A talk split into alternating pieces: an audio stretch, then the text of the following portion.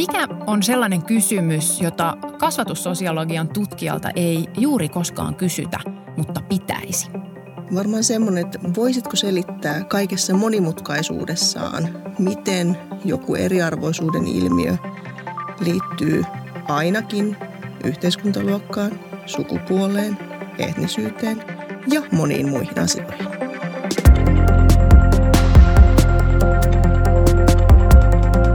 Kuuntelet Helsingin yliopiston Utelias Mieli -podcastia, joka puhuu tieteestä tunteella.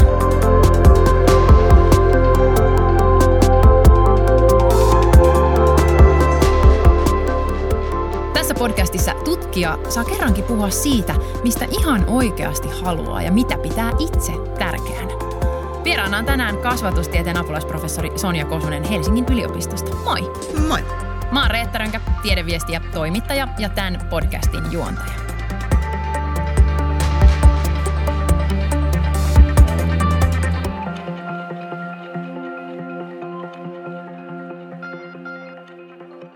Sonja, sä oot siis kasvatussosiologian asiantuntija, eli tiedät tosi paljon kasvatuksesta ja ihmisen kasvamisesta osana yhteisöä ja yhteiskuntaa, ja oot tutkinut esimerkiksi koulutuksen eriarvoisuutta.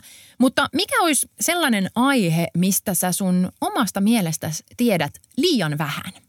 Liian vähän. Niitä on varmaan tosi tosi monta, mutta varmaan silleen, jos oman alan aiheista mietitään, niin ehkä sellainen... Sellainen, mihin musta olisi hyvä perehtyä lisää, olisi itse asiassa niin kuin varhaiskasvatukseen okay. liittyvät ja varhaiskasvatukseen liittyvät eriarvoisuuskysymykset sen takia, että aika monet sitten näistä myöhempien opiskeluvaiheiden ja niin kuin kouluvaiheiden asioista itse asiassa niin kuin juontaa juurensa aika lailla jo sinne asti. Kuinka niin kuin nuoreen asti tämä niin kuin katsominen voi ulottua? Siis puhutaanko me ihan vaikka vauvavaiheesta? No siis periaatteessa joo, että siis kyllähän ne niin kuin ensimmäiset eriarvoisuuteen liittyvät kysymykset liittyy itse asiassa jo ihan niin kuin tähän neuvolapalveluiden piirissä olemiseen ja, ja raskausaikaan ja raskausajan hyvinvointiin ja, ja ihan siihen niin kuin vauvavuoden vaiheisiin myös. Onko kasvatussosiologia sun mielestä hauskaa? Tai onko siinä mitään hauskaa? No jaa, siis tota, mä itse asiassa tapaan sanoa siinä vaiheessa, kun ollaan jossain tämmöisessä yleisemmässä paneelissa, minne on kutsuttu puhumaan, että, että nyt on niin kuin järjestäjät ottaa ihan omalle vastuulleen sen, että tänne on kasvatussosiologia kutsuttu, koska me yleensä tullaan niin sanotusti pilaamaan hyvät bileet. Eli puhumaan niistä vähän myös ikävistä asioista, jotka liittyy koulutukseen, mikä on ehkä sellainen kenttä, että meillä Suomessa aika, aika lailla tykätään ajatella, että meillä on niin monet asiat hyvin ja me ollaan monessa asiassa maailman parhaita, että, että jotenkin sellainen niin kuin kriittinen tarkastelu siitä, että mitkä asiat meillä on sellaisia, jotka esimerkiksi tuottaa eriarvoisuutta, niin se on välillä vähän vaikeaa. Ja se on usein kasvatussosiologian tehtävä niissä keskusteluissa. Milloin sä oot viimeksi tuntenut surua tai niin kuin ihan oikeaa murhetta sun tutkimusaiheen äärellä? Ootko jopa joskus esimerkiksi itkenyt? No joo, se oli ehkä niin kuin, jos puhutaan itkemisestä, niin hyvin lähellä käytiin tässä. Ei kovin montaa viikkoa sitten, kun mulla juuri tässä tällaiseen korkeakouluun siirtymiin liittyvässä hankkeessa kenttäjakso päättyi. Ja koska me on tutkittu tässä nyt viimeisimpänä lukiolaisia, niin se päättyi siihen, että abirekat lähti pihasta. Oi ei, mä alkaa nyt itkettää. ja, tota, ja sellainen niin kuin ajanjakso, että on, on ollut siellä niiden abien kanssa koko syksyn ja monen kanssa jutellut kahden kesken ja jutellut vähän opettajien ja muun henkilökunnan kanssa. Ja sitten tulee se hetki, kun lava nousee ja sieltä entää karkit päälle ja sitten ne katoo. Niin tota, se, se oli kyllä tosi liikuttava hetki, mutta mä en tiedä, oliko se nyt sitten surua. Se oli ehkä enemmän sellaista niin kuin liikutusta siitä, että mitä kaikkea heillä on edessä. Ja toki se on, se on myös hyvä kysymys, mitä kaikkea heillä on edessä. Mikä on, Sonja, saanut sut ryhtymään tutkijaksi? Varmaan semmoinen tietynlainen uteliaisuus, mutta sitten toisaalta myös ehkä sellainen siihen liittyen, hyvä niin kuin ajatus siitä, että olisi syytä selvittää, miten niin kuin jonkunlainen epäoikeudenmukaisuus tai, tai sellainen niin kuin eriarvoisuus rakentuu. Et niin kuin tavallaan ehkä vähän jopa niin kuin ärsytys. Ja se on ehkä sellainen, mikä saattaisi ajaa ihmisen myös niin kuin jollekin muulle uralle, esimerkiksi niin kuin sanotaan vaikka toimittajaksi tai, tai tota, poliitikoksi on jo tai kyllä, tai aktivistiksi, opettajaksi tai, tai niin poispäin, mutta että mä luulen, että se, se liittyy ehkä nyt tämmöiseen niin uteliaisuuteen ja ärsyntymiseen, mutta sitten ehkä myös sellaiseen niin mulle luontaiseen tapaan tehdä töitä, johon liittyy paljon niin kuin lukemista ja kirjoittamista, mutta toisaalta myös niin kuin puhumalla itsensä ilmaisemista.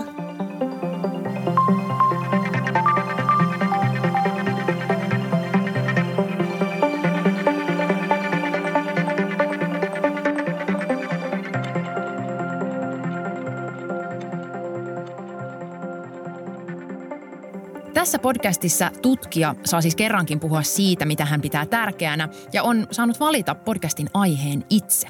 Sonja, sun kanssa me puhutaan tänään valmennuskurssibisneksestä. Suomessa aina painotetaan sitä, että koulutus on tasa-arvoista ja kaikilla on yhtäläiset mahdollisuudet kouluttaa itseään. Pitääkö tämä sun mielestä paikkansa? Siis onko koulutus Suomessa sun mielestä tasa-arvoista?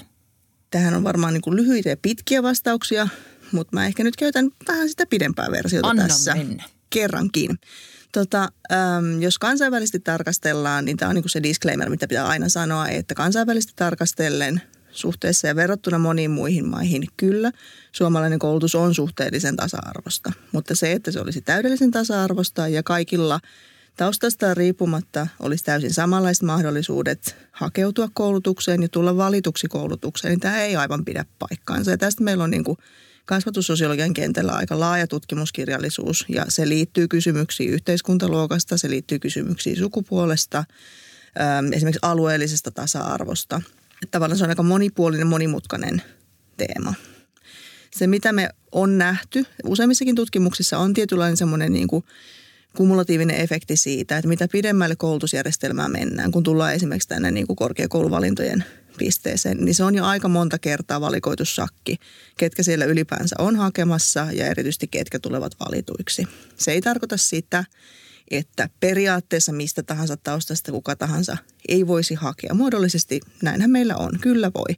Ja meillä on myös yritetty rakentaa niin sanottu umpiperätön koulutusjärjestelmä, jossa esimerkiksi mistä tahansa toisen asteen oppilaitoksesta on periaatteessa mahdollista saada yleinen jatko-opintokelpoisuus, eli voi hakea korkeakouluun. Mutta et se, että tapahtuuko näin todellisuudessa ja mitkä on sellaisia niin kuin sosiaalisia ja kulttuurisia elementtejä siinä niin kuin taloudellisten kysymysten ohessa, jotka tähän voivat vaikuttaa, niin siinä meillä myös Suomessa on aikamoisia niin kuin eroja, joita nimenomaan meidän tutkimuskenttä pyrkii selvittämään.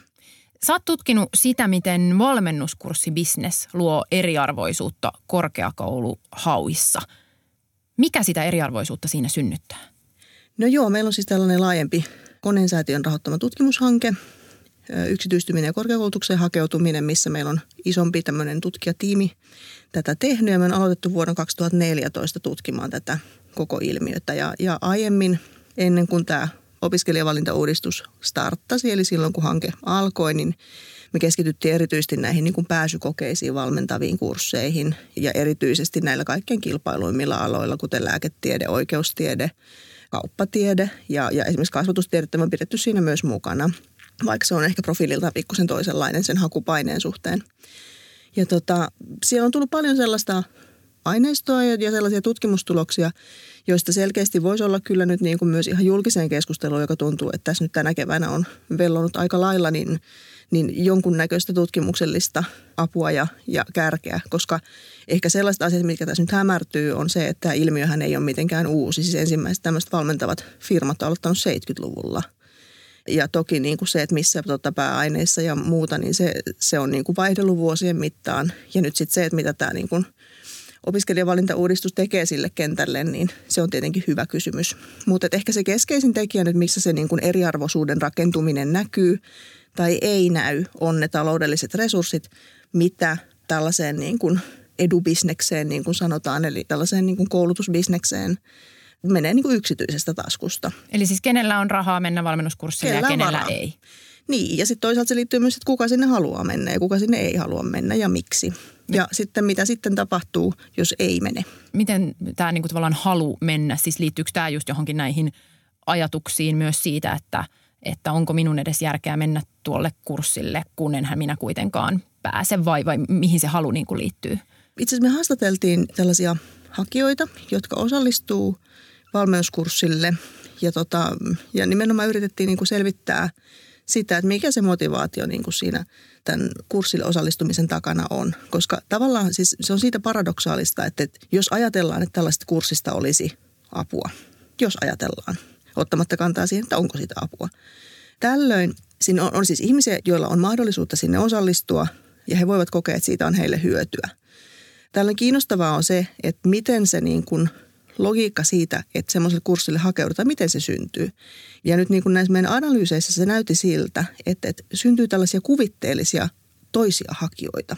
Eli hakija miettii, että okei, mä oon nyt tällainen, mulla on tällainen koulumenestys taustalla, mä osaan tällaisia ja tällaisia asioita. Ja sitten nämä kaksi kuvitteellista toista, joihin itse sitten verrattiin, oli tämmöiset nerot. Aina vähän parempia. Ne, joilla on valokuvamuisti, ne, jotka kerran lukee jonkun, ne osaa kaiken niin kuin ulkoa saman tien. Tällaiset henkilöt eivät tarvitse mitään tukea, eli niin kuin valmennuskurssia tässä mielessä, nyt niin kuin tässä mielikuvassa. Kiinnostavaa tässä kuvitellun neron hahmossa on toki se, että, että tästä kuvitellusta nerosta puhuu myös niin kuin koulunsa priimukset. Eli vaikutti niin kuin siltä, että on syntynyt tällainen mielikuva henkilöstä, joka on todella kilpailukykyinen siinä hyvin kilpailussa ja epävarmuuden täytteisessä ö, hakutilanteessa. Ja itse verrattiin siihen ja siihen oli vaikea samastua. Ja sitten tulee tämä toinen kuvitteellinen kaveri, luuseri, joka ei ole motivoitunut, joka ei lue tarpeeksi, joka ei niin sanotusti panosta tähän hakeutumiseen, eikä välttämättä osallistu myöskään sinne kurssille. Myöskään tähän ei haluta samastua. Eli tavallaan niin otetaan siitä semmoinen pieni pesäero. Ja silloin ajatellaan, että okei, että mä oon jossain niin kuin tässä välissä ja mä haluan päästä sisään. Silloin vaikutti siltä, että monet näistä hakijoista vähän niin kuin varmuuden vuoksi sitten hakeutuu kurssille. Ja ne puhettavat pyörii tosi paljon semmoisen ympärille, että okei, että sieltä saa tukea ja sieltä saa struktuuria ja sitä ja tätä. Tämä koski noita pääsykokeita niin kuin erityisesti. Ja näiden kahden kuvitteellisen kaverin välissä palloileminen, niin se tuntuu, että se on aika stressaavaa myös. Että sillä pyrittiin toki niin kuin vähentämään sitä epävarmuutta, mikä siihen hakemiseen liittyy. Mutta eihän se niin kuin, ei se millään ei kuulosta, poistu. Niin ei kuulosta siltä, että se epävarmuus on hirveästi sit vähentynyt, jos ja kun näiden niin kuin kahden tavallaan mielikuvitus ääripään väliin pitää asemoitua. Kuten sanoit, tämä aihe on tosi ajankohtainen ja kiinnostava myös siitä syystä, että me eletään nyt korkeakouluhaku-uudistuksen H-hetkiä. Siis tämä homma on tänä keväänä mennyt tosi isosti uusiksi, esimerkiksi just niin, että pääsykokeiden merkitys korkeakouluvalinnassa on laskenut ja todistusten merkitys kasvaa.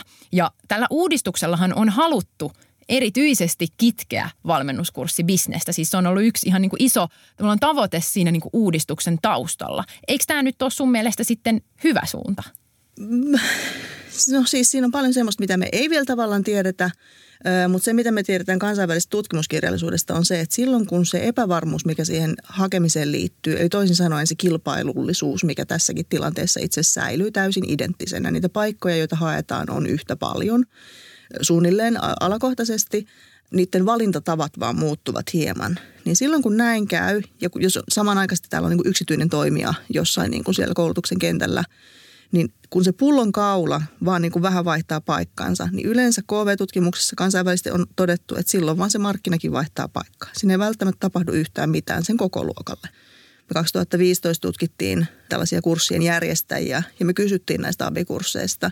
Ja he sanoivat siinä vaiheessa, että on täysin marginaalista toimintaa heille, että heidän pääpainonsa on näissä pääsykoevalmennuksissa. Me kysyttiin myös, mitä te teette, jos pääsykokeet poistuu. Ja heidän vastauksensa jo silloin, niin kuin on nyt käynyt julkisuudessakin ilmi, on ollut aika lailla järjestään kautta linjan se, että, että, että sitten siirtyy niin kuin lukiovaiheen valmennukseen.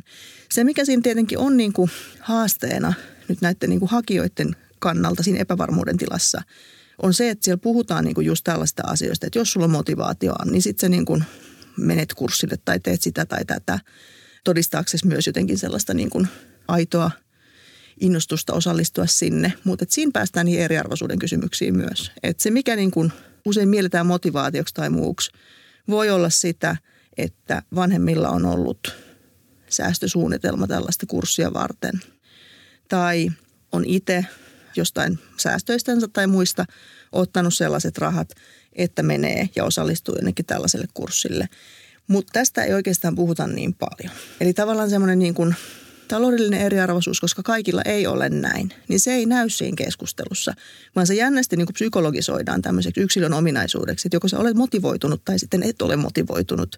Ja semmoinen niin kuin rakenteellinen taloudellinen eriarvoisuus itse asiassa piiloutuu pikkasen sen alle. Ja se on ehkä sellainen, että nyt jos puhutaan siitä, että pullonkaula valuisi, valuisi niin kuin nuorempiin ikäryhmiin, niin toki se, että nuoremmat ihmiset on enemmän riippuvaisia kotinsa tai huoltajiensa taloudellisista resursseista ja siitä perheen tilanteesta, niin silloin tietenkin täytyy olla aika silleen tarkkana siitä, että, että minkä tyyppinen eriarvoisuuden kysymys tämä on nyt ja tulevaisuudessa. Jos me jatketaan hetki vielä tästä korkeakouluhaku-uudistuksesta, niin toinen paljon puhuttanut muutos on ollut luoda siis ensikertalaiskiintiöitä. Varata iso osuus korkeakoulujen aloituspaikoista tyypeille, joilla ei ole aiempaa tutkintoa tai opiskelupaikkaa. Ja koulutuslaissa tästä sanotaan, että tämä ensikertalaiskiintiö ei saa merkittävästi heikentää muiden hakijoiden mahdollisuuksia. Toteutuuko tämä? Tätä me ei tavallaan täydellisesti vielä tiedetä, plus että mun tutkimusryhmästä tätä ei ole tutkittu. Tätä on tutkittu tuolla kasvatussosiaalinen tutkimusyksikkö Rusessa, Turussa. Sakari Aholla ja kumppanit ovat sitä tutkineet ja siitä on tietenkin jotain niin kuin alustavia tuloksia. Se, miten se nyt näyttäytyy niin kuin suhteessa esimerkiksi tähän valmennuskurssikenttään on se, että pääsykokeethan eivät ole kadonneet, vaan se sisäänotto niiden kautta on tietyissä pääaineissa pienentynyt just liittyen tähän ensikertalaiskiintiöön ja todistusvalintaan niin kuin yhdistelmänä. Eli sitten se porukka, jotka valikoidaan esimerkiksi pääsykokeen perusteella, jotka eivät tule ensikertalaiskiintiössä, niin se voi olla pienempi kuin ennen riippuen pääaineesta.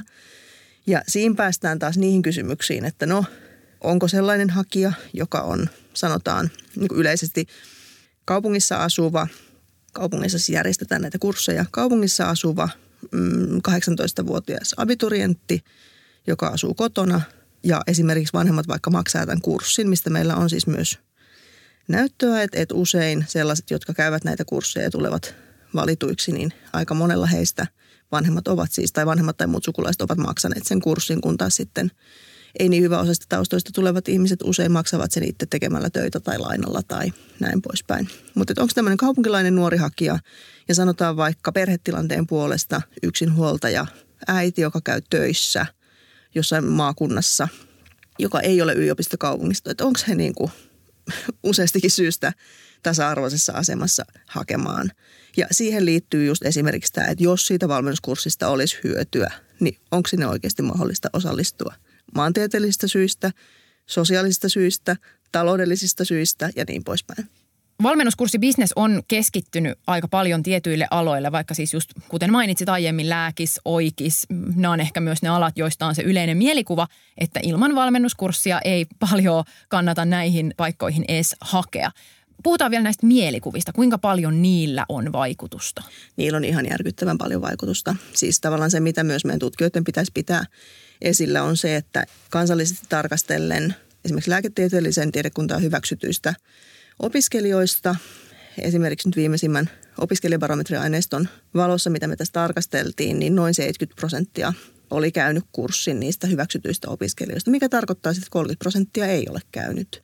Et jos nämä kolmekymmentä prosenttia on kaikki niitä mielikuvien neroja, joilla on valokuvamuisti, niin sanotaanko, että mä oon hiukan yllättynyt. Mutta joka tapauksessa on siis iso porukka, jotka tulevat sinne ilman tällaista kurssia. Se on niin kuin tämä tavallaan, onko käynyt kurssi vai ei, tämä on niin kuin yksi tärkeä kysymys. Mun mielestä ehkä se tärkein kysymys liittyen näihin mielikuviin on kuitenkin sitten se, että jos nyt hakija ajattelee, että päästäkseen kilpailukykyisellä tavalla hakeutumaan, päästäkseen sisään, täytyy saada jonkunlaista tukea. Että tavallaan sellainen niin kuin oma lukeminen ja muu ei riitä. Ja koska ei halua olla se luuseri, mutta ei koe olevansa sen ero, mutta esimerkiksi ei ole varaa osallistua kurssille, joka puheissa mielletään jotenkin lainausmerkeissä pakolliseksi. Käykö niin, että tämmöinen hakija ei hae ollenkaan? Niin, koska nä- hän voi ajatella, että se on niin kuin täysin hukkaan heitettyä aikaa. Juuri näin. Ketä nämä ihmiset on? Tämä on siis myös kaikkein hankalin tutkittava ryhmä, koska tätä kutsutaan niin kuin meidän alalla tällaiseksi niin kuin vapaaehtoiseksi itsensä ulossulkemiseksi, mikä tarkoittaa jotenkin sitä, että, että se diskursiivinen ympäristö, missä toimitaan, niin antaa ymmärtää, että sä et oikeasti ole kilpailukykyinen niin kuin tässä tilanteessa, jossa se kilpailu on niin kauhean kovaa. Mikä samanaikaisesti ruokkii sitä niin kuin lisätuen hakemista, se ruokkii siinä mielessä niin kuin sitä valmennuskurssimarkkinan ylläpitoa tai sen mahdollista kasvua. Ja sitten noin niin kuin silleen yksilön kannalta, niin se voi huomattavasti vaikuttaa niihin omiin niin kuin tulevaisuuden suunnitelmiin ja haaveisiin. Ja tämä on tavallaan niin kuin se porukka, mikä, mikä niin kuin mua tosi paljon mietityttää. Että et, ja nyt, jos puhutaan näistä tutkimuksista ja tunteista, niin tämä on ehkä myös sellainen porukka, jota mä joskus vähän mietin sillä niin kun, no en tiedä, en, en ehkä murheissani, mutta ajatellen, että mikä olisi sellainen asia, minkä avulla niin kun sitä diskurssia, että ilman näitä ja näitä juttuja ei voi päästä sisään tai ei voi hakea, niin se, että miten sen saisi jotenkin niin kun, ainakin avattua, jos nyt ei niin kun, murrettua. Ja se on toki myös semmoinen, että se ei välttämättä ole tutkijoiden tehtävä. Kenen tehtävä se on? Niin, no kyllä mä joskus ehkä kysyisin, että olisiko se kuitenkin median tehtävä. Mm. Että siis semmoinen niin kuin kriittinen luku siihen, että, että mikä on niin kuin... Miten asioista puhutaan ja millaisia niin, tarinoita kerrotaan. Just näin. Että ehkä se on niin kuin sellainen iso juttu. Toisaalta tietenkin niin kuin päättäjät, poliitikot, miksei myös virkamiehet, mutta että tietysti media usein on se, joka välittää myös näiden sanomisia.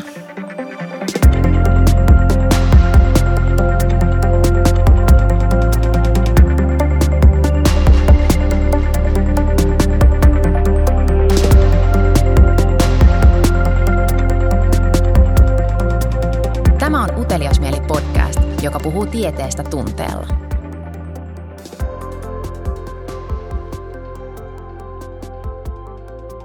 Tästä teidän tutkimuksesta liittyen valmennuskurssi bisnekseen ja eriarvoisuuteen on siis julkaistu alkuvuodesta myös tieteellinen artikkeli Tiedepolitiikka-lehdessä. Ja minua kiinnostaa, että miten te oikein tätä tutkimusta teitte? Siis menittekö valmennuskurssille? No valmennuskurssille ei ole menty, mutta suunnilleen kaikkea muuta on kyllä tehty. Että tota, me on kerätty isoa markkina-aineistoa.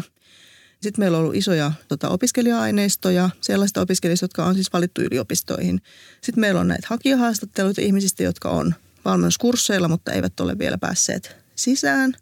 Sitten meillä on myös isot lukioetnografiat, joissa on puhuttu näistä teemoista ja oikeastaan taloudellisesta eriarvoisuudesta vähän ehkä laajemminkin. Ja ei ainoastaan. Ihan ollut siellä lukiossa no, mä ollut niin kuin läsnä. Lukiossa syksyn. Ja tämä on ehkä siitä mielenkiintoinen ilmiö, jotenkin semmoinen koulutuksen yksityistyminen, yksityiset toimijat koulutuksen kentällä. Ja sitten tämä diskursiivinen puoli, mistä puhuttiinkin, että, että miten koulutuksesta puhutaan, että miten tämmöinen koulutuskuluttajuuden teema on selvästi tullut myös tähän niin kuin suomalaisen koulutuksen kentälle. Toit Sonja esiin termin koulutuskuluttajuus. Avataan sitä vielä vähän. Mitä se siis on? No se on ehkä sellainen niin kuin uudenlainen, ehkä tuollaisesta niin kuin anglosaksisista maista meille päin siirtynyt, tai näin voitaisiin ehkä ajatella, tapa puhua koulutuksesta. Että ei välttämättä niin kuin sitä, että mitä yksityisiä toimijoita meillä on, vaan mitä termejä me käytetään tai mihin me koulutusta verrataan.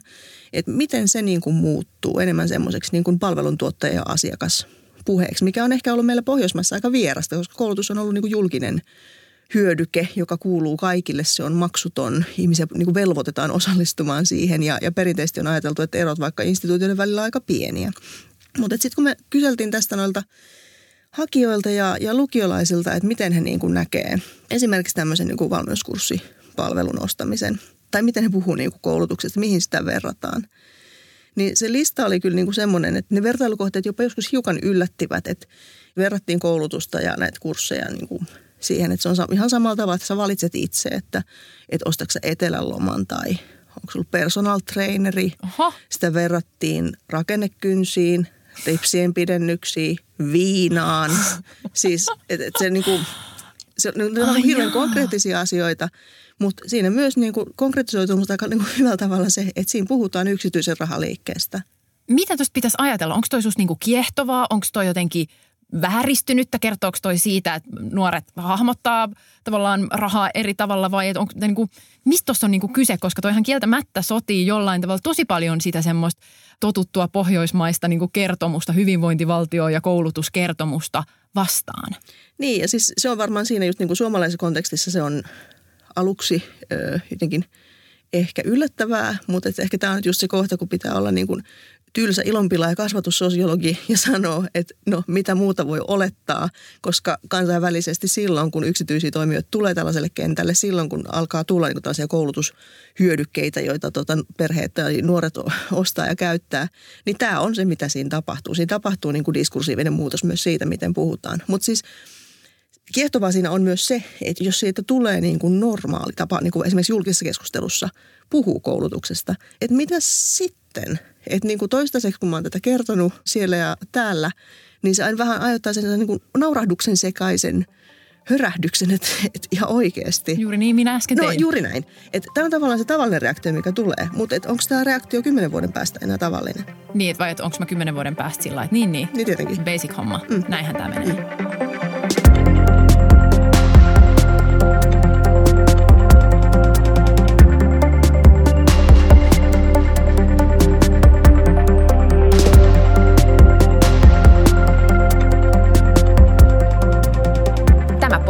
Kaikille, joilla on utelias mieli.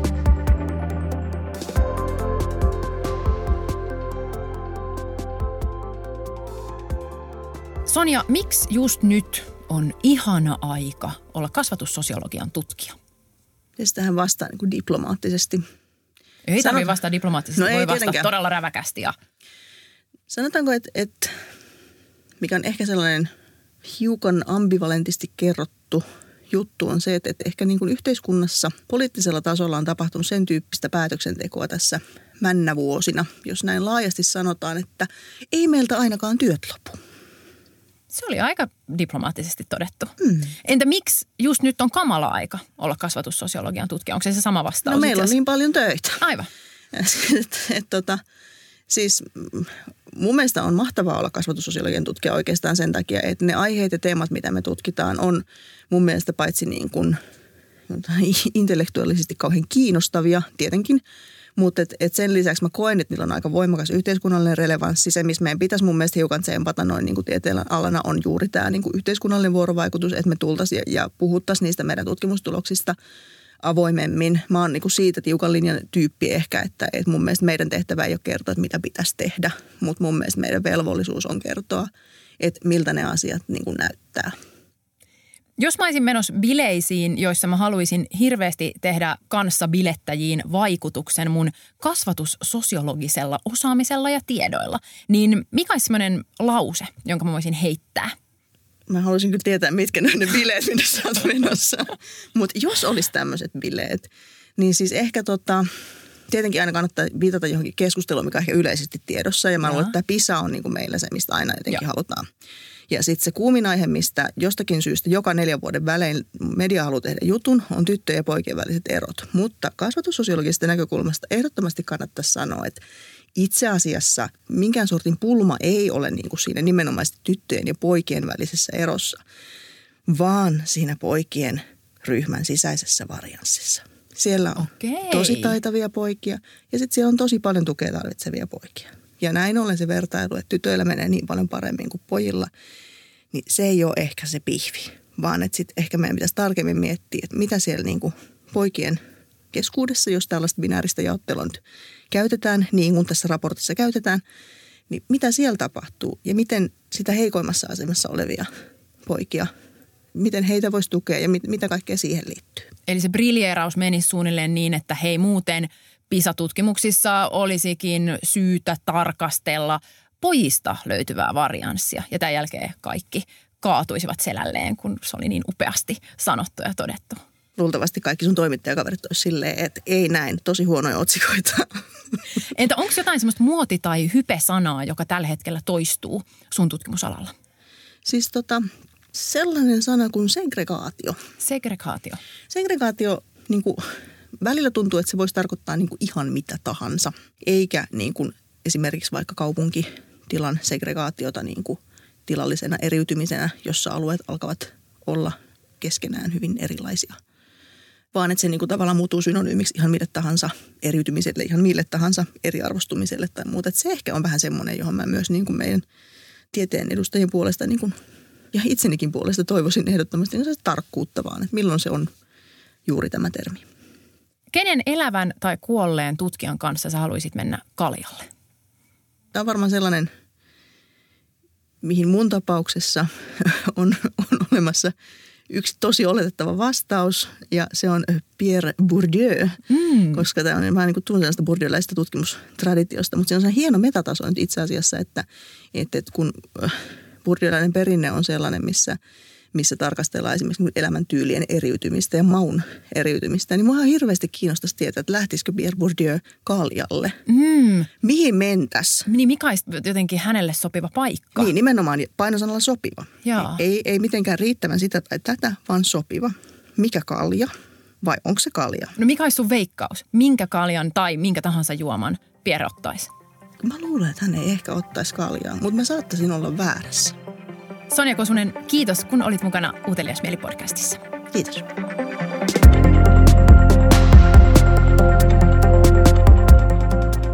Kiitos kun kuuntelit Utelias Mieli -podcastia. Tilaa se Spotifysta, Apple Podcasteista tai SoundCloudista.